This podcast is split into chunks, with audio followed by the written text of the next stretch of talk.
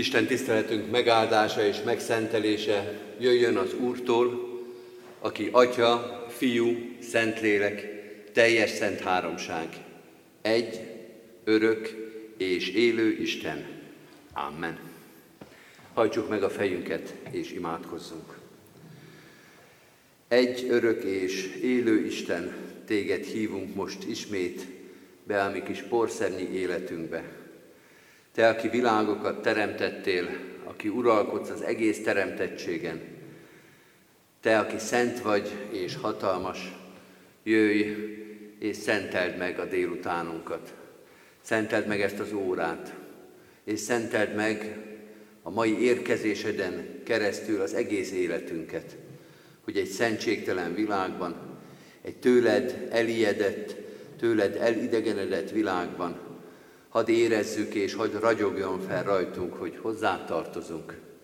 A te irgalmad és a te kegyelmed és a te döntésed volt ez, hogy megismerhettünk, hogy jöhettünk, hogy itt lehetünk, hogy van egy óra, van fül és van szem, van szív és van élet, amely befogadhat téged.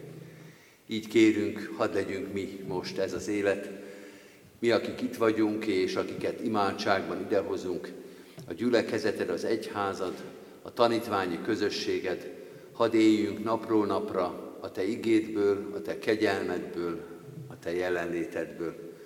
Bocsáss meg, hogyha sokszor nem szomjóhoztuk a jelenlétedet, ha nem becsültük az igédet, ha úgy szóltál és úgy tanítottál, hogy minket nem láttál és nem találtál a téged hallgatók között.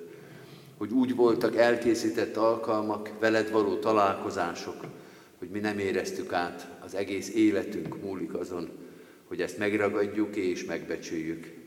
Köszönjük éppen ezért, hogy most itt lehetünk, hogy átérezzük, milyen nagy ajándék a veled való közösség, hogy oda tudjuk tenni eléd az életünket, hogy azt megtisztítsd, meggyógyítsd, megerősítsd. Jöjj, Szentlélek, tisztíts, erősíts, vezess bennünket Jézus Krisztus tanítványaiként, az ő követőiként. Amen.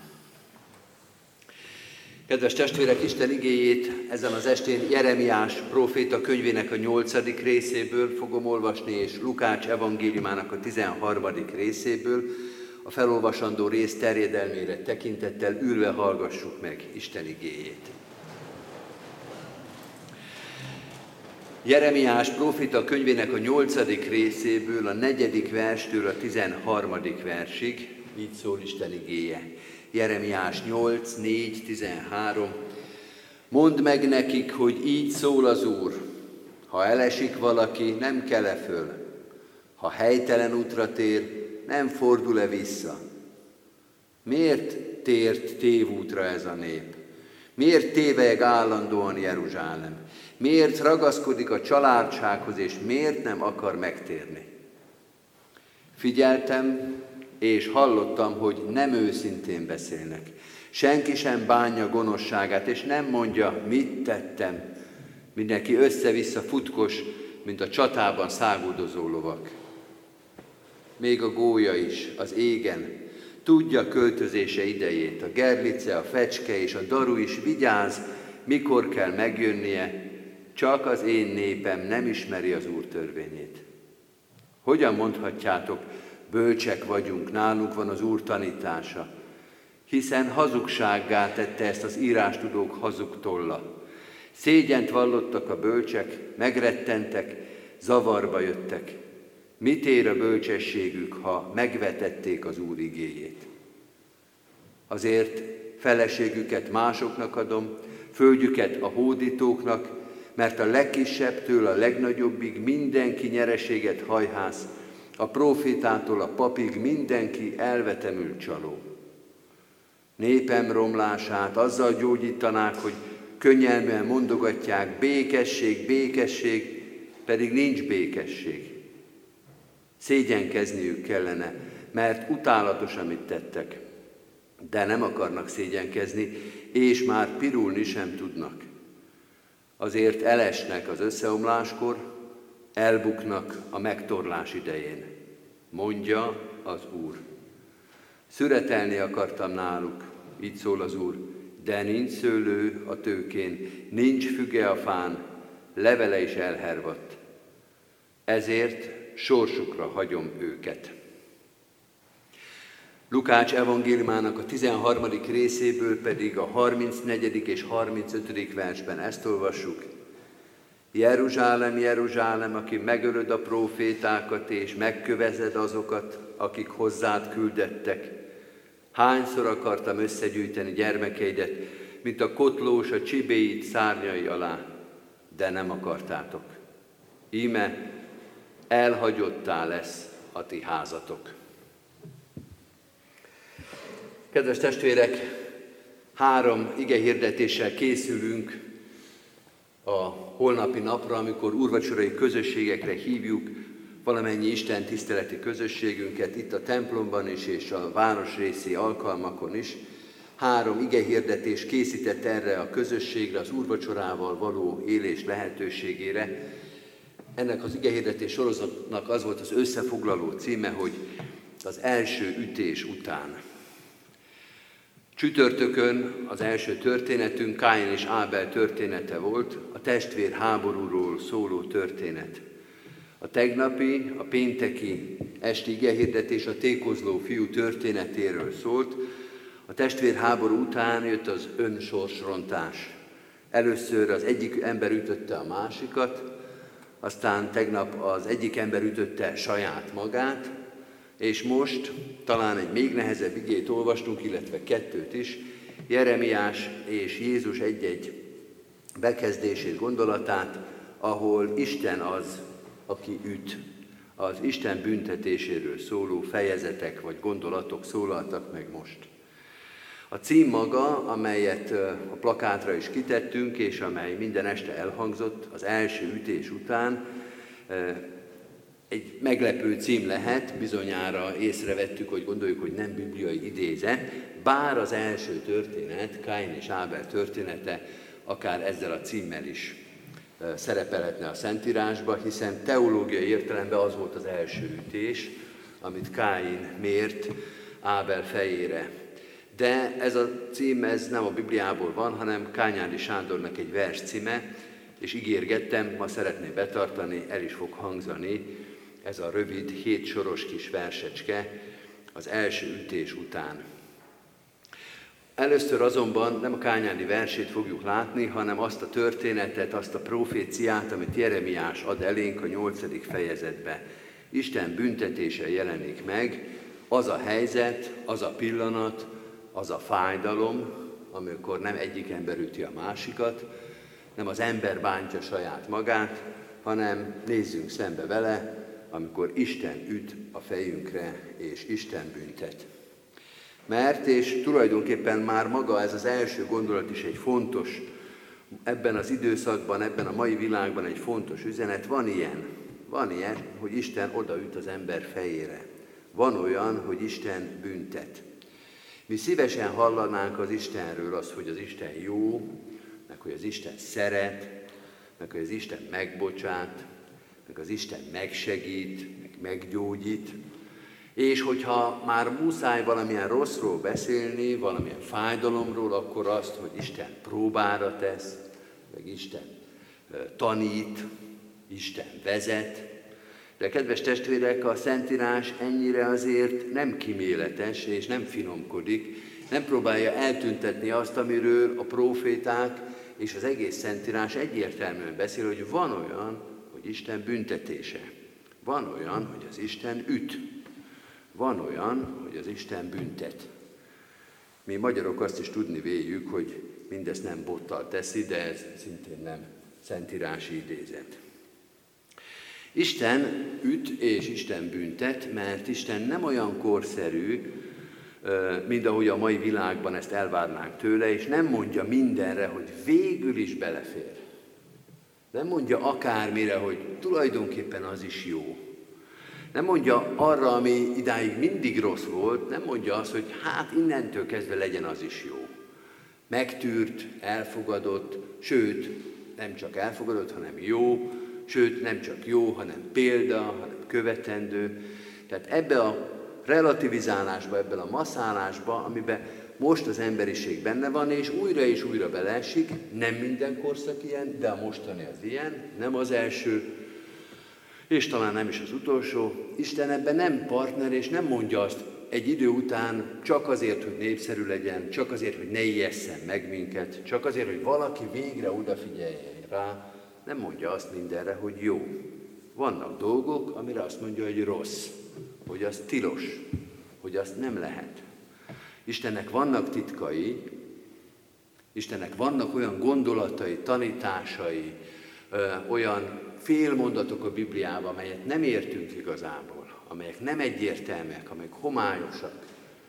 De kedves testvérek, nagyon sok mondatát pontosan lehet érteni, nagyon sok gondolatát egyértelműen meg lehet fejteni, és nagyon sok dolgáról tudjuk pontosan, hogy ezt akarja és parancsolja, és ezt pedig tiltja. Ezt tegyük, ezt pedig ne tegyük. Nem lehet Isten titkait mindenre ráhúzni, hanem vannak dolgok, ahol azt kell mondani, hogy ezen nincs igazából vita, ezt nem nagyon lehet másképpen értelmezni.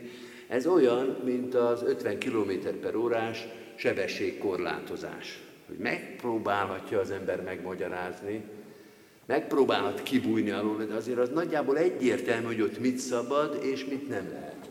És hogy mondjuk a 65, hogy az nagyobb-e az 50-nél vagy kisebb, ezen is kár lenne vitatkozni. Tehát az első dolog, amit Jeremiás is, és az összes proféta, és az összes szentíró elmond, hogy Istennél vannak egyértelmű dolgok, ami azt is jelenti, hogy vannak egyértelműen rossz dolgok, és a gyorshajtásért büntetés jár. És Isten tartja magát ehhez a rendhez. De kedves testvérek, ez tulajdonképpen csak a bevezetés, hogy a koordinátorrendszert egyáltalán lássuk, hogy értsük, hogy miről beszél Jeremiás, mert őnek nem ez a fő üzenete, az ő számára ez egyértelmű volt. Amit Jeremiás mond, ami Jeremiás proféciájában tulajdonképpen a legsúlyosabb gondolat, hogy Isten büntetésében nem maga a büntetés a legkínosabb, hanem az, ami a büntetést megelőzi. Isten büntetésében nem a büntetés a legrosszabb, a legkínosabb, a legfájdalmasabb, hanem az, ami a büntetést megelőzte. Tudnélik az a hosszú várakozás, az a hosszú türelem, hogy mennyit várt az Úristen, amire elszánta magát, hogy meddig halogatta a büntetést, hogy milyen türelemmel volt azok felé, akiknek elsőre kellett volna tudnia, hogy lakott területen nem hajtunk 50-nel gyorsabban.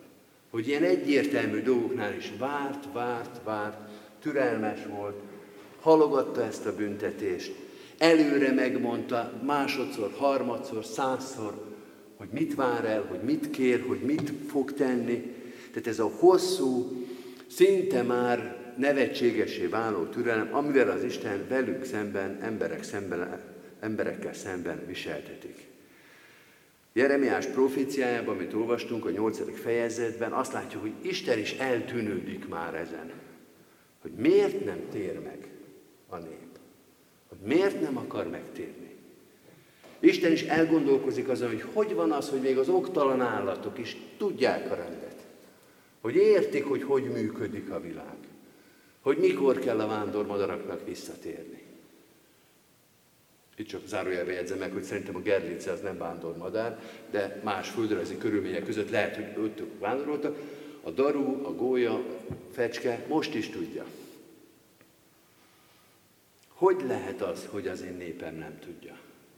Hogy lehet, hogy mindenkinél rosszabbul teljesít, pedig mindenkinél jobban kellene tudnia, hogy mi az Isten akarata és mi az Isten törvénye.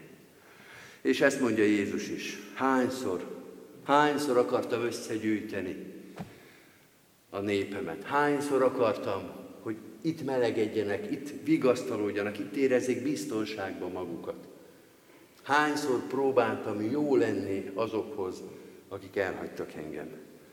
Hányszor akartam lépni feléjük, hogy ők séphessenek felém, de nem akarták. És hát akkor most jön a kányádi vers, az a vers, amelyre az egész sorozatunknak a címét adta, ez a címe az első ütés után. Csak semmi izgalom, hadd szivárogjon, ha már kiserkedt, Csermelyezzen a vér, mosson árkot az arcon, hírelve, hogy méltán vághatnak, s rúghatnak képen. Korábban kellett volna, s belülről, korábban kellett volna kitűznünk a szégyen vérvörös lobogóit. Korábban. Hát végül is Kányádi is azt mondja, amit az ítéletes proféciák mind, és amit Jézus is mond. Korábban kellett volna, és belülről.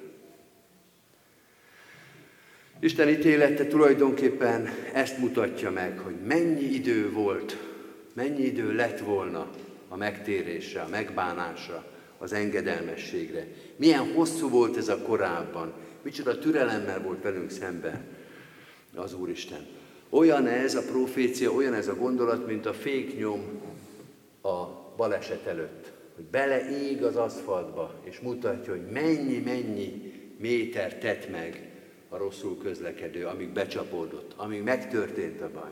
Hogy az nem abban a pillanatban, nem annál a kilométernél, nem annál a pontnál kezdődött, hanem hosszan-hosszan lehetett volna, talán lehetett volna, kellett volna korrigálni de a végén már késő volt.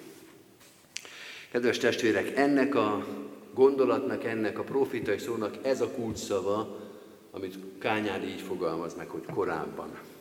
És innen jön a harmadik gondolat is, hogy minden, ami az ítélet, vagyis az ütés, vagyis Isten keménysége előtt van, az a korábban. Az a korábban szakasza. De másképpen mondom, kedves testvérek, ha úgy érezzük, hogy ez a mai nap, ez nem az Isten ítélete, hogy ez most nem az ütés, amiben vagyunk, vagy ahogy Jeremiás mondja, ha úgy érezzük, hogy Isten nem hagyott még magunkra, akkor most a korábban szakaszában vagyunk. Akkor ez az, amiről Jeremiás beszél. Nem a múltról, hanem a jelenről. Vagy ahogy a Biblia sok helyen fogalmaz, amíg még tart a ma. Most ma van, most korábban van, most van az a feladat, amit Jeremiás itt siratva mond el a népnek. A mai nap idő és alkalom és lehetőség a bűnbánatra, a szégyenkezésre, a szégyen vérvörös zászlóinak a kitűzésére, alkalom a megtérésre, lehetőség az engedelmességre, a megbékélésre, mindarra, amire Jézus hív, amire Isten hív, amire a proféták hívnak, amit a szánkba rágnak, hogy mit vár el az Úristen, ez a mai napnak a feladata.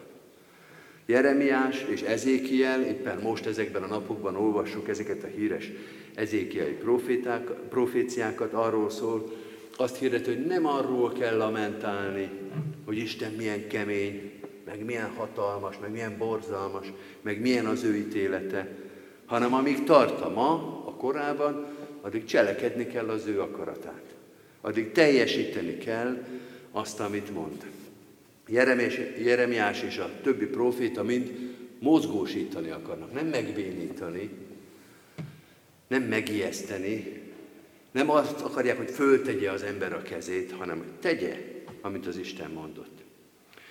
Van egy híres film, az angol beteg ez a címe, van egy nagyon érdekes szép jelenet, két szereplő ül a sivatagba, valamilyen műszaki hiba miatt ott rekedtek, és ülnek a sivatagi homokbuckán, és egyszer csak az egyik észreveszi a látóhatár alsó pelemén egy, egy finom gomolygást. Tulajdonképpen még inkább szép, mint érdekes, vagy félelmetes lenne, de az illető tudja, hogy az a gomolygás, az a homokvihar, amely néhány másodpercen belül ide fog érni és hogy egyetlen lehetőség van gyorsan fedezékbe kerülni, mert a sivatagba, a homoksivatagba, a homokvihar, az halálos. A másik szereplő az megijed, az, hogy elcsodálkozik, de az első, akinek helyén van a szíve, ismeri a helyzetet, azt tudja, hogy most rögtön fölpattani, gyorsan be az autóba, gyorsan bezárni mindent. Mert most még arra van idő, hogy gyorsan elbújjunk a veszedelem elől. Gyorsan védelembe, oltalomba helyezzük magunkat. Ezt mondja a proféta is, gyorsan, mert már látjátok a gomolygó ítéletet, mert már látjátok Istennek a hatalmát, nem megállni, nem megdermedni, hanem gyorsan Isten oltalmába, Isten engedelmességébe menekülni. Ez a fő üzenet. Isten tud ütni, Isten tud büntetni, de az ütése és a büntetése az elkerülhető. Isten büntése elkerülhető nekünk, mert volt valaki, aki nem kerülte el Isten büntetését. Isten ütése elkerülhető nekünk, mert volt valaki, aki nem hajolt el Isten ütése elől. Kedves testvérek, az a Jézus, aki Jeruzsálembe menet, megsiratja Jeruzsálemet, azt a meg nem térő, azt a hűtlen Jeruzsálemet, amiről Jeremiás beszél, az a Jézus, az, aki oly sokszor akarta összegyűjteni az övéit Isten engedelmességébe, ő nem került el Isten büntetését. Ő nem hajolt el Isten ütése elől. Ő nem elkerülte Isten büntetését, hanem elhordozta Isten büntetését. Kedves testvérek, ezért beszélhetünk ma erről. Ezen a szép napsütéses őszi napon, amire most összegyűjtött minket Isten, ezért beszélhetünk egyáltalán Isten kegyelméről, szeretetéről, mert valaki megváltott minket erre a lehetőségre. Valaki elhordozta azt a büntetést, aminek a keménységéről Jeremiás is csak ilyen képekben beszél. Azért van még türelem, azért van még kegyelem, azért van holnap úrvacsorai közösség itt a mi gyülekezetünkben, mert az ő sebei árán meggyógyultunk, és az ő elhordozott szenvedései árán mi megmenekültünk Isten büntetésétől és ütésétől. Ezt lássuk meg most is, ezen a mai estén, de lássuk meg holnap a megterített úrasztalánál, amely Istennek nem a büntetését, Istennek nem a haragját, hanem a szeretetét, az irgalmát, a velünk való közösség vállalását hirdeti. Ehhez adjon nekünk az Isten erőt, hűségre, álhatatosságra és engedelmességre. Amen. Helyünkön maradva hajtsuk meg a fejünket és imádkozzunk. Mennyei Atyánk, hálát adunk Jézus Krisztusnak ezért az áldozatáért, hogy mi csak beszélünk a Te ütésedről, a Te büntetésedről, hogy csak igét értelmezünk, tanulunk, de nem kell elhordoznunk a te büntetésedet. Nem az ártatlanságunk, nem a méltatlanságunk, a méltóságunk, nem a tisztaságunk miatt van ez. Egyedül Jézus Krisztus érdemért. Azért, mert ő elhordozta ezt a büntetést, mert elfordította rólunk azt, amit mi magunknak okoztunk. Azért, mert önmagát adta értünk. Urunk, töltsd meg minden nap és minden este értelemmel és erővel ezeket a szavakat, hogy amit tudunk, amit hallottunk, amit ismerünk, amit fel tudunk mondani, az valóságá váljék minden nap és minden órában. Az erő legyen számunkra az engedelmességre, az adjon erőt arra, hogy téged keressünk, hogy hozzád meneküljünk, hogy ne későn, vagy ne soha se, hanem időben, korábban, a megfelelő időben hajtsuk végre a Te akaratodat, mondjuk ki a Te igédet, képviseljünk Téged. Urunk, add, hogy a szavunkon, a szívünkön, az egész életünkön meglátszódjék, hogy hozzám tartozunk. Tégy minket a Te engedelmes szolgáiddá, tégy minket a Te hitvallóiddá, akik egész életükkel, egyen-egyenként és a gyülekezetünk életével is hirdetjük, hogy Te vagy az Úr, Te vagy a Mester, Te vagy a tanító, és Te vagy majd a bíró is, aki ítélsz eleveneket és holtakat. Itt kérünk, készíts a holnapi közösségre, a megterített úrasztalához. Nem tudunk méltóképpen hozzád járulni. Tele van az életünk méltatlansággal, bűnnel, mulasztásokkal, gyengeséggel, félelemmel, bizalmatlansággal, mindennel, ami nem méltó hozzád. Mégis jövünk, és szeretnénk ott állni, Te előtted, hogy Te add a kezünkbe a kenyeret, Te add a kezünkben a poharat, a veled való közösségnek áldott alkalma legyen ez. Abban a hitben és abban a bizonyosságban jövünk, hogy Te megteheted, most is ezt a csodát, hogy mire odaérünk hozzád, hogy mire megállunk előtted, a te szent lelked és jelenléted megtisztít, felemel, méltóvá tesz a veled való közösségre. Így kérünk áld meg a holnapi Isten tiszteleteket itt a templomban is, de szerte a városba. Ugyanígy könyörünk a többi keresztény felekezetért, testvéreinkért, az egész egyházért, hadd ünnepeljünk holnap is téged teljes szívvel, hűséges élettel, tanítványi egzisztenciával. Szeretnénk hozzátartozni, szeretnénk téged hirdetni.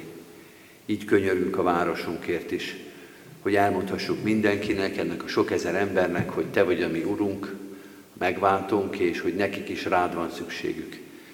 Hogy tanúságot tudjunk tenni, nem csak a gyülekezetben, de az intézményeinkben, minden találkozásunkban, minden közösségünkben. Imádkozunk a városunkért, a nemzetünkért, a körülöttünk élő népekért, nemzetekért, az egész emberiségért. Urunk, tudjuk és hisszük, hogy Te az egész társadalomnak, az egész emberiségnek az Ura vagy, ami számunkra felfoghatatlan, átfoghatatlan, beláthatatlan, az neked mind a kezedben van. Mutasd meg, hogy Te vagy a történelem Ura, őrizd meg minket, oltalmaz minket, ezt az egész világot, a sok gyűlölködés, a sok szeretetlenség, meg nem értés, egymás meg nem becsülése között, vagy e fölött mutasd meg a Te hatalmadat és szeretetedet. Imádkozunk testvéreinkért, azokért különösen is, akik nehéz terhet hordoznak, a betegeinkért, a megfáradtakért, könyörgünk a magányosokért, imádkozunk azokért, akiknek a terhét nem veszi föl senki.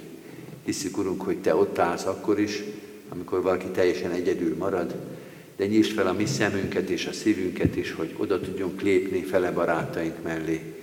Urunk, Te, aki hordoztad betegségeinket, cipeled a keresztünket, megérted a fájdalmainkat. Urunk, Te erősíts, Te vigasztalj, Te oltalmaz bennünket. Jézus Krisztusért, ami Urunkért. Amen. Egy rövid, csendes percben most egyen, egyenként is vigyük Isten elé imádságainkat.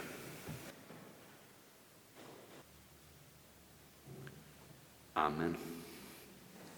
Az Úrtól tanult imádságot fennállva és együtt mondjuk el. Mi, Atyánk, aki a mennyekben vagy, szenteltessék meg a Te neved. Jöjjön el a Te országod, legyen meg a Te akaratod, amint a mennyben, úgy a földön is. Mindennapi kenyerünket add meg nékünk ma, és bocsáss meg védkeinket, miképpen mi is megbocsátunk az ellenünk védkezőknek. És ne védj minket kísértésbe, de szabadíts meg a gonosztól, mert tiéd az ország, a hatalom és a dicsőség, mind örökké. Amen. Mindezek után az Úr Jézus Krisztusnak kegyelme, Istennek, a mi atyánknak szeretete, és a Szentlélek Isten közössége legyen és maradjon minnyájunkkal.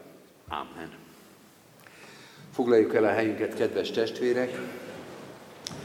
Ahogy ez többször is elhangzott, szeretettel hívunk és várunk mindenkit holnapi Isten tiszteleteinkre, itt a templomban 9-kor és 11 órakor úrvacsorás istentiszteleteket tartunk, este 6 órakor hálaadó ünnepi istentiszteletre, megemlékező alkalomra kerül sor, amikor Osvát Viktor, gyülekezetünk egykori kántor lelkészének a szolgálatáért adunk hálát, születésének századik évfordulóján.